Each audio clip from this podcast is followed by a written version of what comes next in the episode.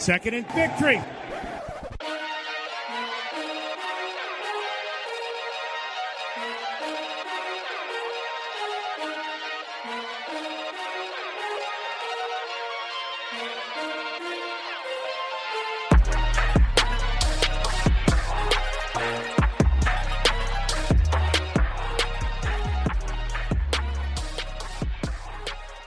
What a wild week it has been to be a fan of the Tennessee Titans. They go from getting dominated on the road by the Philadelphia Eagles and the former, you know, quote unquote, face of the franchise to an absolute bombshell being dropped on Tuesday. We're here to talk about it all and break it all down. My name is Austin Nelson. Welcome back into the Second Victory podcast. We are brought to you by BroadwaySportsMedia.com as always, before we get into it, stop the podcast, go hit subscribe, and make sure you are downloading all these podcasts to your phone. You can get us on Apple Podcast and Spotify. Get us on Twitter as well at Second and Victory, and make sure to go visit our merch store as well, secondandvictory.com. Of course, I'm always joined joined by my two co-hosts, Brett Batchelor and Chris Carter. What's up, boys? How's What's it going? on? Not the podcast that we thought we'd be having tonight. Right? Not even just close. a state of perpetual sadness. Right just now. so much to to dive into and talk about. Um, I kind of, I mean, I'm kind of. We didn't do last week. We are all busy, pretty busy last week, and I'm, I'm kind of glad, but kind of not glad because we would have came into last week thinking, oh, they're going to shut down AJ Brown. They're going to play well. They're going to they're going to backs against the wall. No, no, no, no, no. I think I think Sunday needed to happen for a couple of different reasons and one of them uh, ended up happening Tuesday uh, with Jon Robinson getting fired. Wow! Wow! Biggest bombshell normal Tuesday. I was in yeah. a, I was in a meeting. I remember you guys were texting me. I was in a meeting, and I, in these meetings I lead, you know, I'm, I'm talking in front of like 65 sales reps, right? So I don't have time to check my phone during these things. Like I'm having to talk to them and, and train and like all that kind of stuff. So at a certain point, we're listening to a call on a big TV in front of our, you know, our main couches out there. And I'm just kind of checking my phone down here and I see, wow, J Rob, J Rob gone. I'm like, J Rob, he, he died? What happened? So, like I see Chris, like I'm sure Austin's in a meeting right now. Uh, he can't check this. He's gonna be stunned when he gets out. Dude, I sat my my whole fucking mood changed, boys. I was literally like, wow, I, I, don't even want to continue this. I'm, I'm, I'm done for the day. I'm gonna take PTO. I'm off for the rest of the day. You remember that uh, Alonzo Mourning meme where he's on, on the yeah, bench? On the bench, he's kind of like looking off in the distance. Yeah, he's looking off in the distance, and he's like, "Well, damn, all right." That's exactly what like I, I, looked like at that point. I um, uh, I have a I have a big monitor. My I was on my work laptop uh, connected to a monitor, and I keep my text message window pulled up. And I was in a one on one, and I get the text from Brett telling us initially and I was like, hold on, I've got to pause for a minute. I turned my I turned my camera off, turned my mic off, and just started went to Twitter and started reading. I was like, holy cow, what just happened? It's gonna be one of those moments where, excuse me, as a Titans fan, you're you're not gonna forget what you were doing, where you were at. and I was producing uh, the show for Buck and Lucas, who ironically were at Nissan Stadium when it happened. Uh, and it was just kind of like I saw it come on Twitter like 20 seconds after it dropped. happened to be right place, right time. And I was like, there's there's no way. And then I clicked verified account. There it was. Texted y'all immediately. Hit the breaking news sounder for the radio station, and then uh, yeah, dude, it was wild. It was we dropped everything else for the rest of the show. And then had people run into the station saying things stuff like that. It was absolutely crazy. I think it was more just the timing of it. I think is what what freaked us all out. I think there's been rumors about it. People were pissed off, especially Sunday. Uh, there's a few.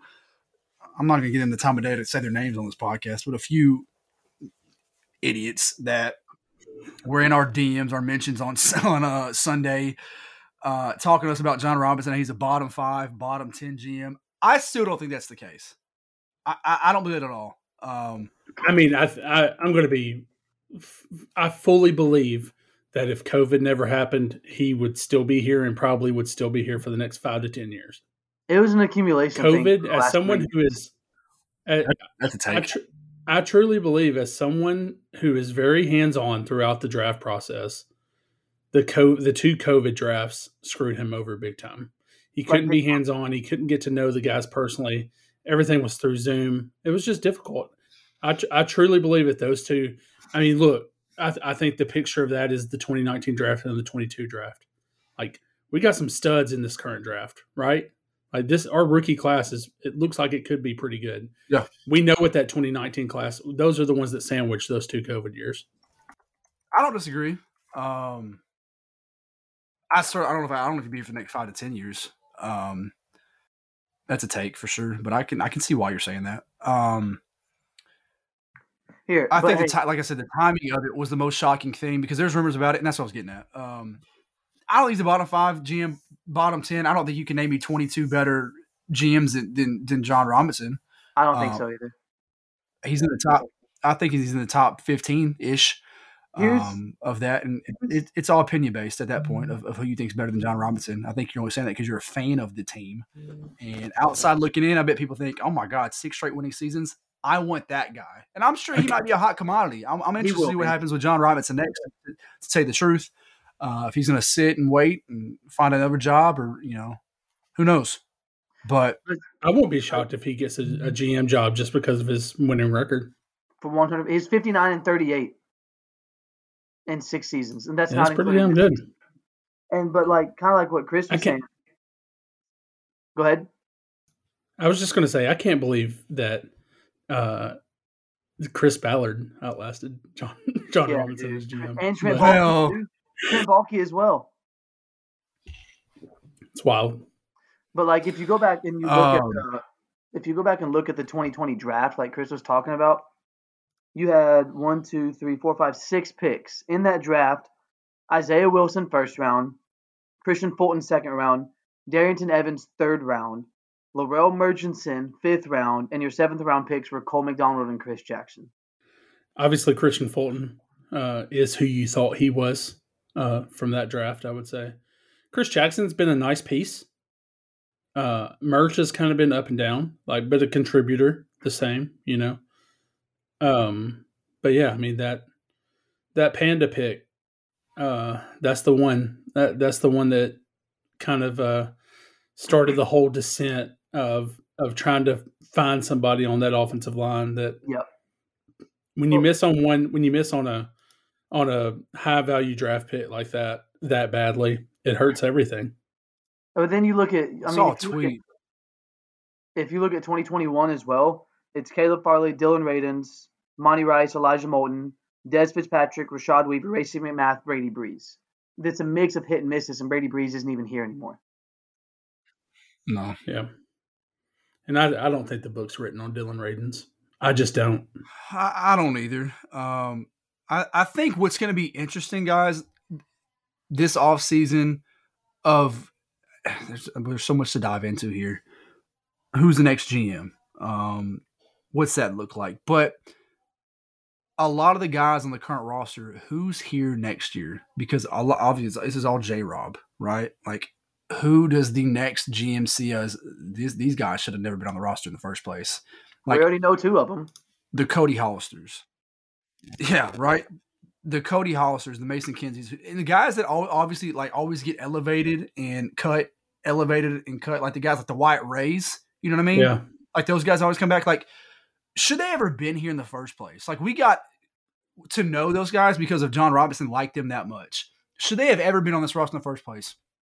Probably not. Probably, probably not. probably not John had a had a thing. He had a niche for a certain player. We all got used to that niche, and it is what it, it was. What it was, was what it was. Right.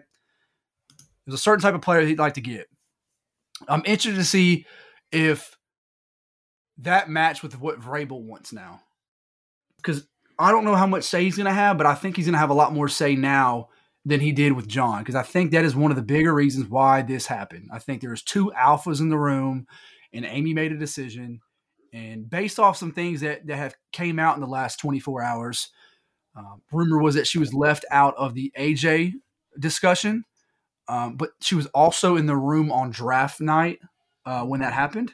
So, so I don't yeah. know how much was she you know really I, out of the loop I kind of feel like with that, Adam Schefter, I think is kind of where the uh, the source is on on that, and I, I think his words are kind of being misconstrued with that a little bit because I think he has two thoughts. When you really listen to what he's saying, he's talking about the AJ thing, but then he's also talking about. I think I think he's trying to divide and conquer a bunch of things in a short window of of, of screen time. Um, I think that was just kind of misconstrued there. But yeah, you're right. I mean, she was in the draft draft room that whole night. There's no way she didn't know what was happening. Or did she? Like I, as I'm saying, like I don't want to sit here and say she didn't, but like when it happened, was she just like, what? You know, just yeah. blown away, or is there some just some some rumble rumblings about it? Yeah, you know, you know some things, but you don't know everything. Sure, right. I don't know, man. I, I think back of if go back to the AJ situation. Like now, do you look at it any different? I don't want to get on the AJ tangent here, but do you look at it like was John the reason why? Yes, like he's like not here I'm now. Being, if I'm being honest, like AJ's not that trade is not the sole reason of why John has been fired. Because I think we need to make sure that that one move wasn't the whole reason. It was probably the tipping point of why he was fired. Because this isn't uh, somebody that's been winning for that long. You're not just gonna think of off the whim like, hey, okay, I'm just gonna fire this dude. And and Amy's never worked like that either. She always thinks things through before she really wants to do it. But I think that was probably the tipping point. But honestly, it, I could see this making more Titans fans. Now you're gonna have the haters, obviously, but it's gonna make more fans be more, I guess, self-hearted or like I guess self soft-spoken towards AJ. Like they're not gonna feel as bad now when they know that the guy that traded him is out and he maybe played a bigger role in AJ not being here than we originally thought. Yeah, 100%. Uh, and I think, too, it was telling Sunday, if you guys saw the videos uh, before the game, everybody on the field hugging AJ, dapping up with him. It was, it was good to see AJ, right? You know, AJ was a, a, guy in the locker room that everybody enjoyed being around, big personality, um, one of the leaders in there. The interaction with John and AJ was very short, very brief. A oh, hug, be, good to see you. And he can be himself in Philadelphia, too. 100%. Yeah. A hug, good to see you. Have a good game. Well, the interaction with Mike Vrabel at midfield before the game was a lot longer. You could tell they're having a deep conversation. It's probably I missed the fuck out of you. You know, that was probably that kind of thing. It was just two different kind of things, and it's because I mean, looking back now, that uh, Mike did not want AJ to leave, and you could tell from the night of draft night when the, you saw the video his, from the draft uh, room reaction of I do. I mean that that that had to be the beginning of the end for John. Think, and when AJ goes out and does what he does on Sunday, that was yeah. the last blow, the final straw. Because I mean, I think you look at you look at it. Probably started like obviously obviously when you draft Isaiah Wilson, you don't like think, okay, hey, I might need to fire my GM. But it's the that's like when you go like when you're like a year into it, you're like, okay. When Amy sits back, she's like, okay, we drafted Isaiah, we saw how that happened. We drafted Farley, we saw how that happened we traded AJ. So it's probably one of those things where like you go about like eight months and then it hits you. You're kind of like, hey, things haven't been that great here lately. And that's when the, the the tires and the wheels start turning in your head is when you notice things over time. And then as you give it a couple months thinking, okay, maybe I'm overthinking, maybe I'm not. And you notice those things keep happening and they keep happening and it's still doing it. It's still doing it. You don't trust Dillon Radunz out on the field. Caleb Farley can't stay on the field. And when he is on the field, he can't play in general. You don't, you had to cut Isaiah Wilson.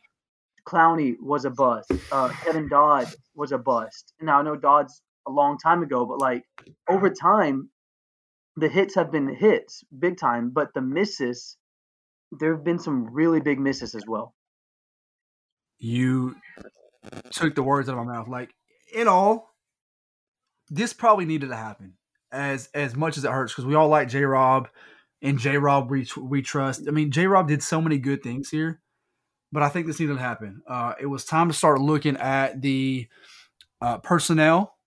I think rather than the play calling, uh, it was time to start looking at the past decisions he made that put them in the hole they're in now. Like the roster he has now, in constructive the last few seasons, uh, it's been questionable and it's not on par with the AFC's elite. We can agree with that. Uh, yeah. They're not able to beat the Bills or the Chiefs right now.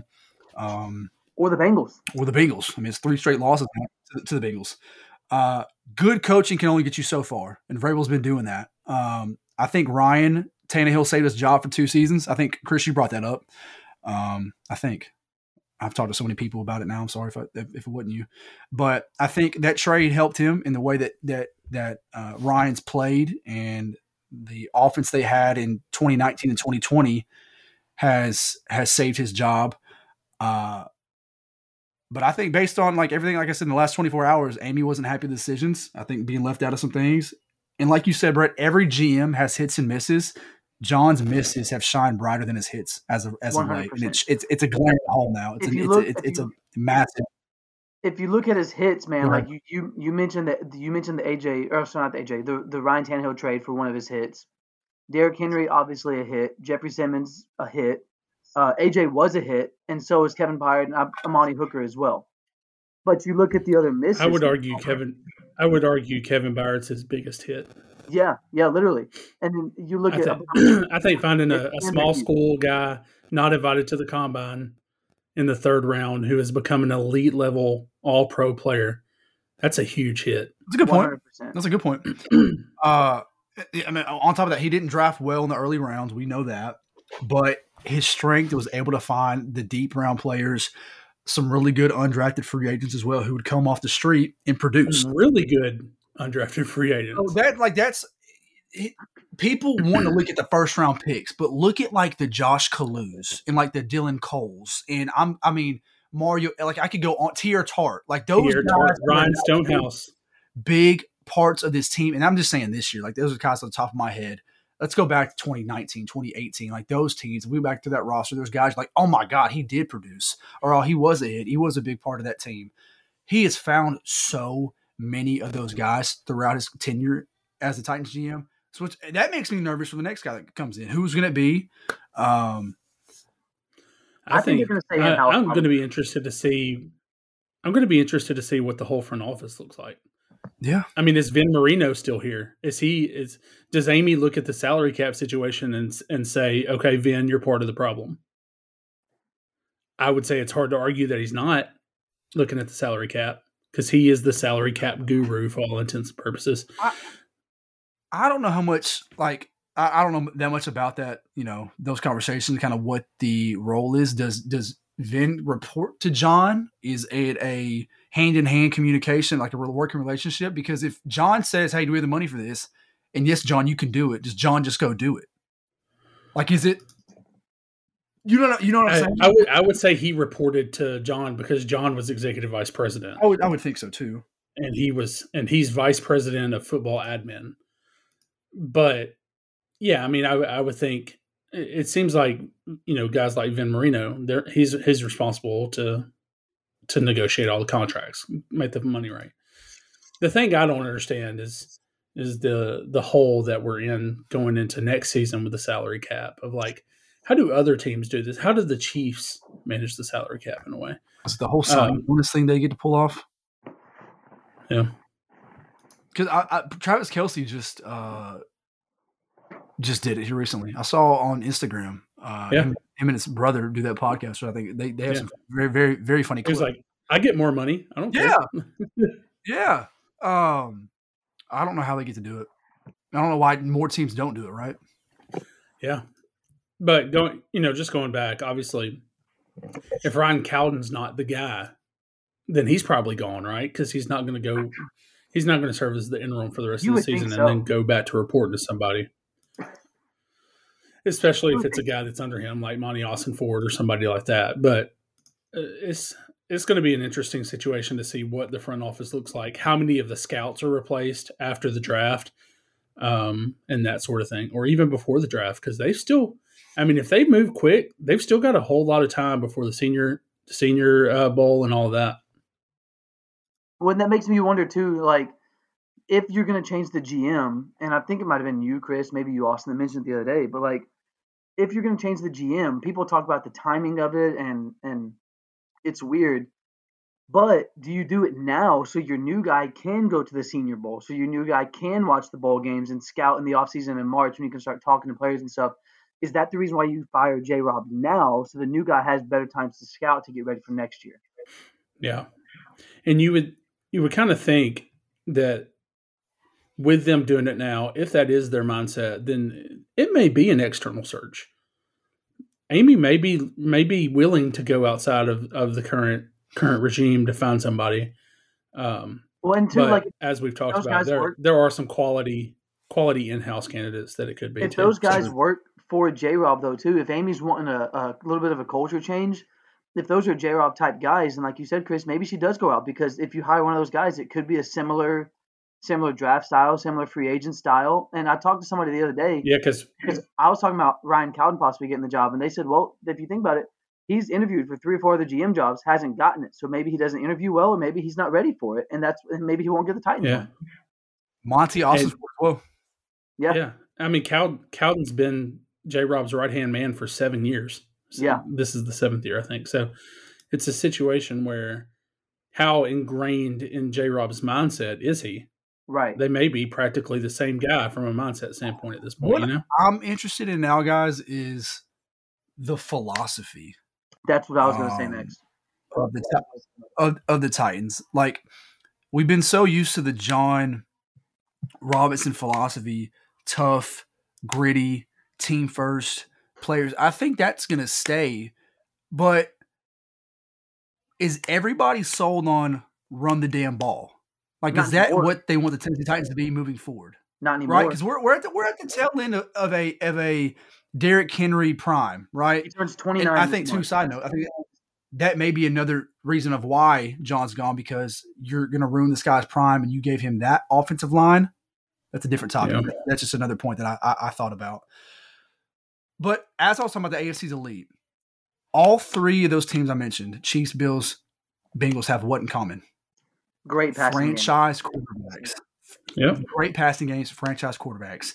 That's what the Titans don't have. They have had a 2,000 yard runner, and that's, you know, one, one in a million that, that teams get that lucky with. But you cannot you cannot tell me the last team that was truly run the damn ball that won a Super Bowl. They all have some hmm. sort of stud prime receivers, and the Titans don't have that now because they traded it away. And you're so talking I'm about interested to see what conversations. Sorry, Brett. What conversations they're having now of what do we want this Tit- Tennessee Titans to look like moving forward? Who do they get at quarterback? Is this a situation where they pull a Kansas City Chiefs and move up for Mahomes? Do, do they go get a Bryce Young? Like, are they comfortable with developing Malik Willis? I'm so intrigued. It's an exciting time to tell you the truth of, of what the Tit- Titans could be. I think this is the cool part about things like this. Of this is not a total, complete in shambles rebuild. They just got to start f- putting some pieces back in the puzzle. Of all right, we're not that far away. Let's get back to what we were doing because they got away from it for a little bit. it could it could be a big rebuild though. It could be. I think it's gonna be a massive offensive rebuild next year. Has to. be. Yeah, I mean, uh, uh, so I, I broke down the, the cap hits just to see if if next year, just this is theoretical, if you were to cut Ryan Tannehill because we know they can get out of his contract with some some pretty solid dead dead or pretty minimal dead cap. Uh, Ryan Tannehill, Bud Dupree, Taylor Lewan, Robert Woods, Zach Cunningham, Geoff Swaim, Randy Bullock. You're going from negative 14 million plus in the cap to s- almost 60 million positive in the cap. you can sign some That's good a players. lot of cap space. You add in Derrick Henry to that, that's an extra six million. I don't think Derrick's going anywhere, I don't think so. but uh, at least next year. Um, but I mean, what are you really losing with that list that I just read? not much. Like Bud, who can't stay healthy, Lewan can't stay healthy, Robert Woods completely unproductive, Zach Cunningham unproductive and can't stay healthy, Geoff Swaim. Um, that one's uh, you don't say anything else for Jeff And- Swaim. And Randy Bullock, who uh, you should be hoping to get better than Randy Bullock. He's not bad, but yeah, he's not great. So really, you're losing. You're really you're losing Ryan Tannehill, who, if you're at the point where you're ready to to go get your first round stud, it's time to move on from Tannehill anyway. And I think too, Austin, you talked about philosophy, and Chris, you talked about changing the salary cap and, and changing the front office from that point. I think some of it goes to if they now, like we said, Cowden could be the same thing, Ossenfort could be the same thing. But if you guys remember, because I know we talk about it all the time, the Titans were so anti-analytic and numbers. They were pure, hey, we're gonna go watch the body of play, and that's our guy because he's hard nosed. But in this day and age, analytics go so far, and I think that plays a role into okay, can this receiver do this type of thing? Can can we sign this guy for this number? Because the Titans have unless they've changed it recently. They have one analytics guy in their department, and it took them. I mean, it was four and a half years into Jerry Rob's tenure before they even hired an analytics guy. So if you get that far into it now, then it could totally change. Yeah, I totally agree. I would love to see an analytics department with this team just to just to at, at least show that they're you know they're looking at that kind of data. Um, I think you should always be open to data from any source and every source that could impact what you're doing in your day to day job. Um, and I, I, agree. I think that's that's not something that he uh, he being Jon Robinson has implemented uh, in his time here. Um, I, I, just thinking back on some of the stuff that Vrabel has said. I don't know if Vrabel really cares that much about analytics, but at the same time, I feel like Stretch is probably an analytics guy. Just knowing 100%. like the type of person that that is in Vrabel's ear, I feel like that that has to kind of play in some of that stuff. So, uh, yeah, that that's a really good point, Brett. It'll be really interesting to see what like what that kind of uh, data team looks like moving forward. Uh, I want to let's talk about uh, Stretch for a minute. It's, John Striker, that's uh, Vrabel's right hand man, um, and a guy he, he has a lot of faith and trust in. Um, you know, is that somebody that's kind of like the dark horse outside looking in guy that could that could be promoted? I, I mentioned that to y'all the other day too. That I think he could be an outside candidate because of he because of how much Vrabel trusts him. I, I mean, based on some of the stuff I've read about what people have said about him, I'd be for it. Uh, I think it's a risk. Yep. But I also think if he's the guy, then that shows that Vrabel's in control. I agree. And if you if y'all remember too, during I think it was the 2021 season, preseason, Vrabel got COVID. It might have been 2020. I don't remember, but it wasn't Todd Downing. It wasn't Shane Bowen. It wasn't Jim Schwartz. It wasn't Arthur Smith. It was during Stretch. 2020 to put on the headset. It was Stretch that came down to be the head coach for the game. Nobody else. It was Stretch. Yeah. Now we lost. I remember that. Game, but he did a good job. So I mean, and I think I think anything we say is irrelevant to the fact of this is that Jon Robinson is gone because they trust and value Mike Vrabel more than they did Jon Robinson. They care about his opinion, and they know yeah. that in the long run, Mike is going to win them games, not Jon Robinson, and it's because he has. And that's what's been Buck Reising. Buck Reising said it yesterday. He said you're going the anti-Mularkey route, where last time you chose GM over head coach, this time you're choosing head coach over the GM and it's because they know that he has so much knowledge and knows that this is the guy that can win a Super Bowl. And you got to respect Amy Adams Strunk for that. Somebody we've left out to this, uh, that she is willing to take that risk and take this chance mid-season in the middle of a quote unquote playoff run, because that's essentially what this still is. They're and not out of it yet. Seven straight winning season. One hundred percent. Um, to make this move and I think there's so many narratives out there. I talked about that the other day. A finger point of whose fault is it? I think it was, this was just a a difference in philosophy, uh, and that's what it finally came down to. Of Mike sees it this way, John sees it this way, but Mike's going to be here longer than you, and he does more for this franchise than you. Obviously, you got to go with what Mike says. So I think personnel wise, GM wise, you're right, Chris, about that. He's going to have saying it. Uh, no, I, I think Mike's going to have ultimate say in rosters, not ultimate say, but a, a massive part of roster, roster decisions moving forward. Yeah. One, one thing on Amy, uh, one thing about Amy, you know, I think we've heard a lot. I think all three of us have heard a lot about how people think like this ownership has dry pockets and there's not a lot of cash flow. Uh, it's there. Homegirl's paying out Jon Robinson the next four years. Yeah. So she ain't afraid to do that. Nope. Uh, you know what she uh, what else she just did? She bought 333 acres in Williamson County. That shit ain't cheap. No. Uh, homegirls got some homegirls got some cash flow. Let's just get that straight right now. It must have been a good year at the oil company. That's what I'll say. Facts.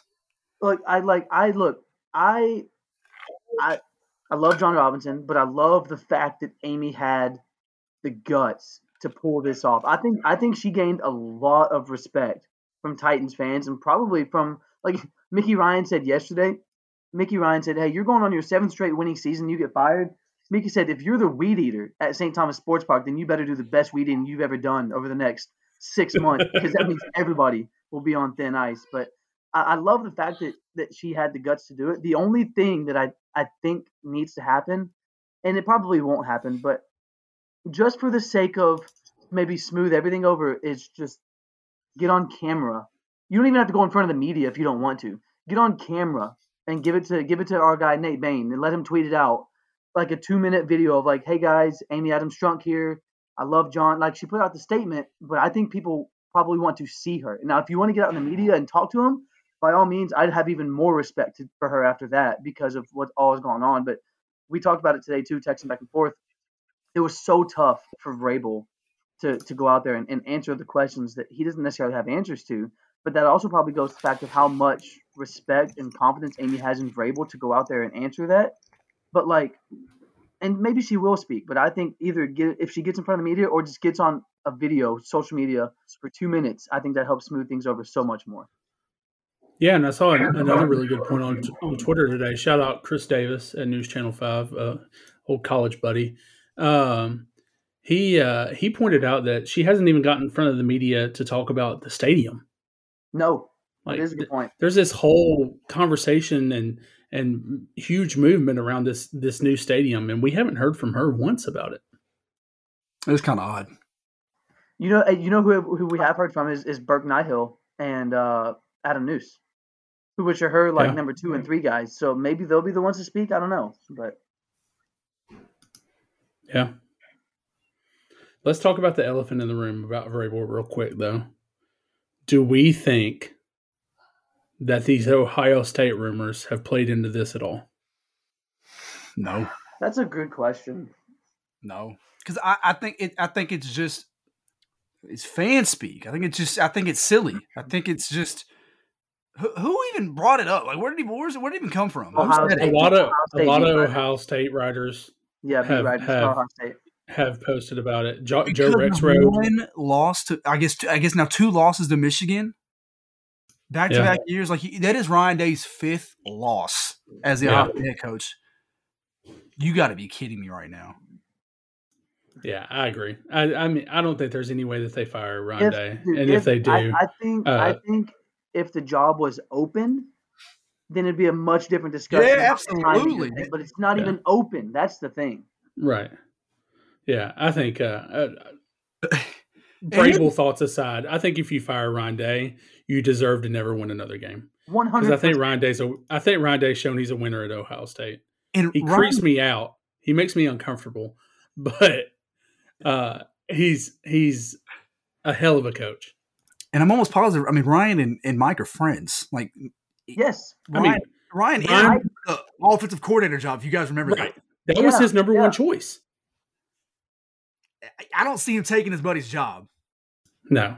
I, and I just, even beside that point, I think it's, I think it's stupid that there's well, college football fans out there that are are uh, upset with elite play and elite recruiting that they want their their their head coach fired because of one loss to Michigan. you the, beat them for 18, 20 straight seasons. Michigan, they owe you some. Okay, so you're in the playoff again. I, I, I think it's stupid. I think it's silly. So I don't I think it, I don't think it played at all, Chris. To be honest, I think I think this had more to do. That's with, that's where I'm at too. I just wanted to get y'all's thoughts on it. Yeah, that's my opinion. So, um, anything else we missed about that? Like, I mean, who's who's your, if it's an internal candidate, who's your number one right now? Probably probably Ryan, just because he's had so many other opportunities. But I mean, I don't know, man, but like if you go if you go out and look somewhere else, I mean, obviously you get like an assistant GM from one of the other teams, but like I think it plays into what kind of team you want. Like, do you go get an assistant from the Rams, who obviously they're down this year, but like they the Rams went all in to win a Super Bowl. They got it done. They made the right moves. Do you go get and do you go get one of Brandon Beane's assistants in Buffalo? Or I mean, if you try and find another run team, a run dominant team, do you go try and find somebody there. Like I like Chris. I don't know who it was. I think it's philosophy. Somebody on Twitter said, "Go get ev- go get whoever it is that convinces John Lynch to make good draft picks." Yeah, literally though. But like, if if you're wanting to be a, a pass happy team or a more proficient team, you go get one of Brett Veach's assistants in Kansas City or do you go get uh, now? Obviously, Minnesota throws the ball now more with Kevin O'Connell and and Justin Jefferson, but like before when Zimmer was there, they're a pretty run dominant team, mostly with Dalvin Cook, but they're more strong nosed than they are than like the Rams and the Chiefs. So do you go get somebody like that who's a more hard nosed team first guy? Yeah, I don't think that it should be Mike Vrabel. I like. I don't think. I, I don't think I want to be. Like I love Vrabel to death. I think y'all know I have a massive man crush on Mike Vrabel because I, I love that he's coaching this team and not somebody else's. Um, I don't want him to have full power. Like I don't want to when things go wrong. I don't want to point the finger at, at Vrabel because he's done so much right for this team, and I don't know if he wants that power either. So I do think you, you need to have somebody there that is going to work hand in hand with him, and they mm-hmm. both see eye to eye. Because I think Vrabel has what it takes and knows what it takes to get to a Super Bowl and win a Super Bowl. He saw it for so many years in New England. So what what is he going to do now to show that? Because obviously he couldn't do it with Jon Robinson, right? Like who's the guy that's going to be hand in hand with him to say, "Listen, this is what we got to do. We can't beat New England like this. We I mean, we can't beat Cincinnati like this. We can't beat Kansas City like this. Like we got to start doing this to do that." Yeah. I mean, uh, looking I at a, it that way, isn't isn't that stretch? Is as what I'm saying. I don't know. Is, is it is it somebody else in that building? Is it somebody else outside the building? Like because that would yeah. be that would be the shocker, right? If it's somebody outside the building. I think so too. So like think, my thing is is like, and this is a question for y'all too. So, and this this could be crazy to say, but like the Titans in 2020 didn't name a defensive coordinator. I don't know if I would be surprised if they don't officially tag somebody as general manager. You give somebody like you say, hey, Ryan Cowden is the assistant GM. You say, hey, you're you know given the title of like president of football operations, and then you name Mike Vrabel head coach slash you know football operations coordinator, or like not coordinator, but like manager, or director, and them two just tag team and work together. Because I don't think that's out of the situation of where they don't officially name a GM, but they give Vrabel slightly more power, and him and Cowden and Stretch work together as like a, a GM team without an official GM name. Yeah, it's interesting. Um, I don't know that Amy would want that lack of stability at such a as at the top. You know what I mean? Mm-hmm. Right. That's kind of that would kind of be my argument to that, and that defensive coordinator is one thing. That's a coach level. That's below right. the head coach. Doesn't matter quite as much. This is the top dog uh, on that on that side of things. That, that that's an interesting take, Brett. I hadn't thought about that before. it's possible though. You never know what they'll do. I just I'm, I, I'm I'm just I'm just eager to see what happens personnel. I'm not saying yeah, like and I'm not saying that that's 100 percent going to happen, but I'm not. Sure. But I'm saying yeah, yeah, yeah. I wouldn't be surprised if that's the route that they go, and I could see it basically. Yep. All in all, dude, like I, I mean, I'll never bad mouth Jon Robinson. I mean, this no. this man took us out the pits of the franchise. There's going to be so many haters out there that have been dying for this day to happen. They're all celebrating. Fuck the you. Titans, the Titans were 41 and 71 before J. Rob got there. They were five and 27 in two years before he got there. His first season was nine and seven. Like that's the worst year he's ever had and that's coming off of five and twenty-seven in two years to going nine and seven, nine and seven, nine and seven, nine and seven, and getting better each and every year until this season. I will say I, I did see this on Twitter. By firing Jon Robinson, the Titans are the first NFL team since 2000 to fire a GM before Christmas while the team has a winning record. That's insane. That's wild, and and that kind of makes you think they want to get ahead of the game, right? And, and start getting so. start getting the next crew ready because I mean, hey, people are going to Mobile for the Senior Bowl in about mm, about eight weeks, nine weeks. So maybe actually probably yeah. less than that. So like, you got to get on the ball and you got to do it quick. And we talk about how weird the timing is, but I can also see where the timing is coming from if that's the route that you're trying to go. One hundred percent. R.I.P. J. Rob. End of an era, man. End of an era. Uh, but listen, like there's still football to be played though. Like we talked about earlier, the Titans are still in the midst of a playoff run, and they got little brother this week, the Jacksonville Jaguars. Surely, might not have Trevor Lawrence. He said he's playing. I'm I shocked. We talked about it the other day, and, and when it happened, I'm shocked he came back in the game. Dude, Yeah. I thought he was done for the year. Yeah, That looked Yeah. gross. it did. Jags have some grit to them though, and I knew this would happen. I loved it. I like Doug Pederson a lot. Uh, I thought that was a great hire by them. They got some fight to them. I think Austin. I think you, you both you and I said that they would be a much better team, but those preseason predictions of them having like winning records and stuff was a force. I don't think that's going to happen. No, They're competitive though. Yeah. they're really competitive. Which division the in football that- is worse, AFC South or NFC South? I would. You have to say the NFC South right now, right? Because there's no team has a winning has record. a winning record. Well, Yeah, Tampa you'd have- might yeah. be 500. But yeah, Yeah, But if- if you add up the wins and losses, I wonder what the record is. well, the For all fact that teams in the Carolina is still in the hunt, I think that says everything you need to know. That's a very good point. Yeah, that that yeah, that, that division's a disaster. Um, I mean, is this a? Is it? I, I- I'm interested what Titans team you get this week. Like, is it going to be a fired up team that comes out? They've you know back to back losses. They got embarrassed last week. Their GM gonna was just fired, or is it the opposite? They're, they're still going to look like the Titans that we've seen the last couple Dude, weeks. it's going to be the still a exact same pretty injured roster. It is. because, dude, I think it's going to be the same thing because it'd be it's such a Vrabel thing. He said he met with the team this morning, had said he had a long meeting with a long phone call with J. Rob last night. But I mean, we all know Vrabel well. Vrabel's going to talk to the team, and be like, "All right, guys, we got a football game this week. Let's go prepare for it." And it, that's going to be done. They're probably not even going to talk about it tomorrow in team meetings. So, I mean, the team could be fired up, yes, but I think we're going to still see the same, like, you know, 21-13 game like that. I don't know if they're going to go out and just blow it all up. If the Titans don't score 30 points in the game this year, I'm going to lose my mind.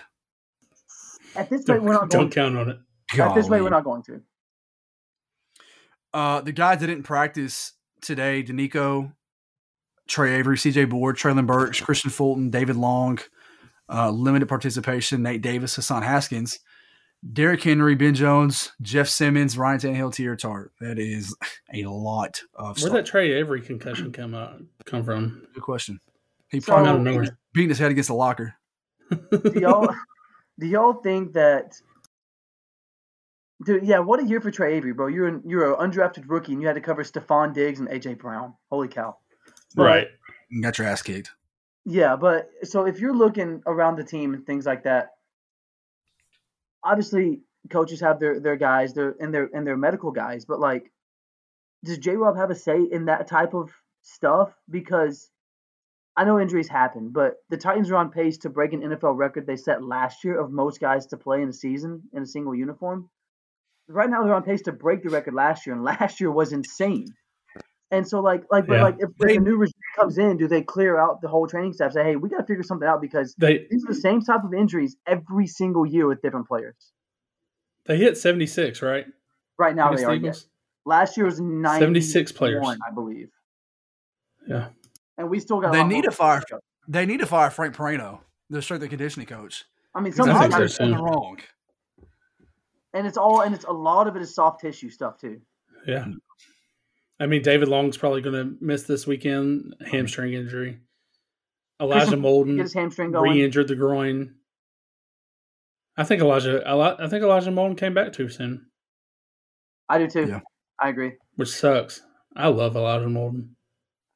I'm a fan. But Vrabel has been so notorious of not rushing guys back. Do you, I mean, do we really think that? Or just did he just re-injure it? I, I I think know. I think Vrabel I think Vrabel probably trusts his players and says if they if they think they're good to go, then like if, if Vrabel was on the line, if Vrabel's like sixty percent in and the guy says they're good to go, I think he'll probably go more towards the player because he doesn't want to hold anybody back from not playing, obviously. But like, or could that be another mm-hmm. disagreement between J. Rob and, and Vrabel about when guys need And to it's kind of been weird, right? With So what? It's kind of been weird. He came Yes. back, got hurt, thought he re-injured it. Turns out it wasn't a re-injury, but then he re-injures it again. I don't know. It was. It's just weird. Um, Titans are four point favorites on Sunday. Um, Jags. have- I mean, I, I don't know if y'all about y'all y'all watched any Jags games, but I got Travis Etienne in fantasy. He's been fun the last couple weeks. Um, Yeah. since they traded James Robinson. Uh, I don't know if y'all have looked at Christian Kirk's stats, but he's He's kind of having a nice year. Yeah, he's he lived up to that to that contract that he got. Actually, Yeah. um, they don't have any many weapons down there, but he's at least producing. I mean, he looks like wide receiver one for them, which is what he's paid for. So. Definitely, one hundred percent. Um, I do think it's gonna be a good game, but I think, I mean, guys, at what point is Derrick Henry going to get going again? Because right now it looks like he's not going to lead the league in rushing. He's uh, about two hundred and ninety ish yards away, maybe three hundred yards away from Josh Jacobs for for number one. Who Like- is on fire He's on fire. I agree. Um, they just can't. and run the deserves it. He's not a guy that I'm going to look at and be like, "Damn, he doesn't deserve it." No, I agree. And- Yeah, I love Josh Jacobs. I That too. dude has he's had some you know kind of shitty injury injury luck and stuff, but that dude is on fire and it's fun to watch. He is a fun back. One hundred percent. The Titans got to run the ball though. They're averaging just over two point two yards a carry. If you want to do um, that, you got to block better, and that's not going anywhere right now. hundred percent. I agree with that too. They just got some massive issues they got to work out. Um, which brings me to my, the other point I wanted to bring up. Now that we know that it, Jon Robinson was, you know, a reason of, of the personnel issues, are we still blaming Todd Downing? Yes. Hell yeah. I'm just making sure Yes. we're, we're all the same. Them routes are stupid, bruh. I'm Like John we're still on the Robinson. Jon Robinson ain't drawing up the route tree for these wide receivers. No, Todd Downing is. I agree. Personnel doesn't help, but please get rid of this guy. I saw uh Move they make. I I was reading a, a Reddit thread about the J Rob firing, and uh, somebody said, "Is there a chance that Vrabel has continued to show, continued to play Dennis Daley out there to show Miss Amy how bad this roster really is?" You saw how bad Raven Clark was when he came in. So I mean, that answers the question of why you're not starting anybody other than other than Dennis because they're dead set on on Radunz being a guard. So Which is stupid. I mean, even if he is a guard, give him a chan- chance at left tackle. He Brewer. would not be worse. He because Aaron. Brewer, Aaron Brewer started out okay, but he has steadily declined over the last four weeks. Aaron Brewer was garbage on Sunday. He he has to be better. the backup center. Yeah. I would I would 100% start Radunz at at left tackle, left guard somewhere and figure out something else at the other Yeah. position because I know. Brewer I know- ain't uh, it. He's too small. Yep. I know I'm way ahead of time, dude, on this, but next year's draft is going to be so boring because it's going to be O line, O line, O line, and then maybe and then maybe like a, I don't know, something else that's not exciting. But that's what they need, though. That's the thing. So I'm not But maybe complaining it about won't that, be. but it's not going to be the flashy pick that people want. Yeah. Maybe it won't be. Maybe it gets wild. I could be wrong. This I'd be next- okay yeah, with yeah, that. I, but that's what I'm saying, That's- Chris. That's what I'm talking about. Like, I am so interested to see what happens now with this team. Like, are they are they ready to go all in and go get a quarterback, a stud? Yeah. Um, what if they just go trade for Justin Herbert, or like just something crazy like that happens? They just go get somebody that you are not. Give It's out of left field. Give me that Hey, right who now. uh who's the stud player that's coming off an ACL? Cuz we might not actually draft him. Von Exactly. Miller, Yeah. free agent though. but No yeah. more the of, the- of the risks. Um, yeah, we shall see. But we should also see who named that Titan is this week. It's time for Name That Titan, presented by Spencer Montgomery, Realtor and Auctioneer.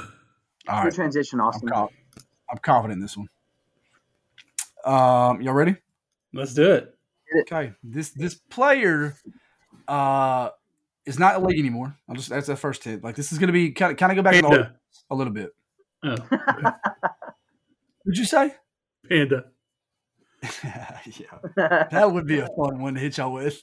That would. Guys, he's got no stats. He has two snaps in his career. And he ended up on his ass in both of them. All right. This player was drafted in the second round of the 2001 NFL draft. Not by the Tennessee Titans. Okay. Done, done, not by the Titans. Chris Hope. I don't know. That's a good guess, though. That is a good guess. I don't know. I don't know where he got drafted or what year. I'm just trying to think of, of that young that era. This this clue really didn't, wouldn't help me either. I wouldn't know who, who the hell that would be. Second round, 2001 draft. Okay. Uh, he played for three NFL teams in his career. He was drafted by the Atlanta Falcons. three NFL teams. He was drafted by the Atlanta Falcons. Man. Next next question. No, I need some guesses. Oh man. Atlanta Falcons, 2001 draft pick.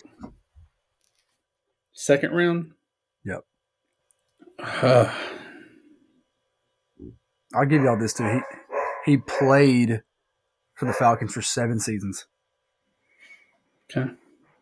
It's a long timer there. Oh god. Oh. Uh oh man. I've I've got a name but I can't I can't think of it. All right. Look, Brett, give it give a guess. Oh gosh, dude. Uh, he was drafted by the Titans. So let's see. I know it's not this guy, but I'm s- Karl Klug. Not even close, but I'd say a name. Uh, not Karl Klug. Uh, he was a four-time Pro Bowler. Huh. Dang. Offense or defense? Interesting. Four-time Pro Bowler. Offense or defense? He's He, not we gonna at? tell he was a four. He was a four-time Pro Bowler. Man, I don't know. This is tough. Um, it wouldn't have been like a Kevin Mawae. So if he played for the Falcons for seven years and he was drafted in 01, he wouldn't have been on the Titans till at least the late 08, 2000s. 09. Ooh, ooh. Um, Context clues here. so you're you're looking at the the Chris Johnson era. Ooh. Brett, who are who are some of the wide receivers on that roster? I know, I'm trying to think. It was Kenny Nate. Britt. There was Kenny Britt. Justin Gage. No, good guess. No, we drafted. Oof. I thought we drafted him. Uh uh we did. Falcons did. I'm pretty sure. Or the Bears. Bears. Yeah, it was the Bears. You're right. It's it's not Harry Douglas, but Uh, good guess though. All right, he's got forty-seven hundred yards receiving, dang it. Hmm. 30, 39 touchdowns. Could be it looks sounds like a tight end. Mm, uh, that's what I was gonna say, Chris. But it's not Luke Stocker because he's not that old. Hey, whoa, whoa, whoa, whoa, whoa, whoa! Hey, is it Alge Crumpler? Ding, ding, ding, ding, ding, ding, Let's go. ding. Let's go. That's it. Let's go. Good stuff. Thank Good you. job. Nice, nice, nice. Thank you. All right, to wrap up, we got bold predictions for Sunday. Derrick goes for 150. It's Massively bold right now. I'm going to go with what I said earlier. Titans score 30 points. Tannehill throws for three touchdowns, I like it. and the Titans score every time they go in the red zone. Ooh, another hot take. I like it.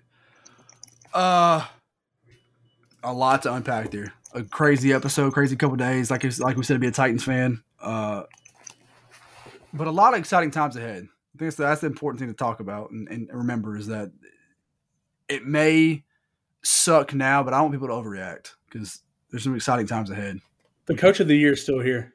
Facts. Facts. Facts. Facts. Remember, get us on Twitter at Second to Victory. Um, listen to our podcast wherever you get podcast, uh, Apple Podcast, Tighten up. Tighten up.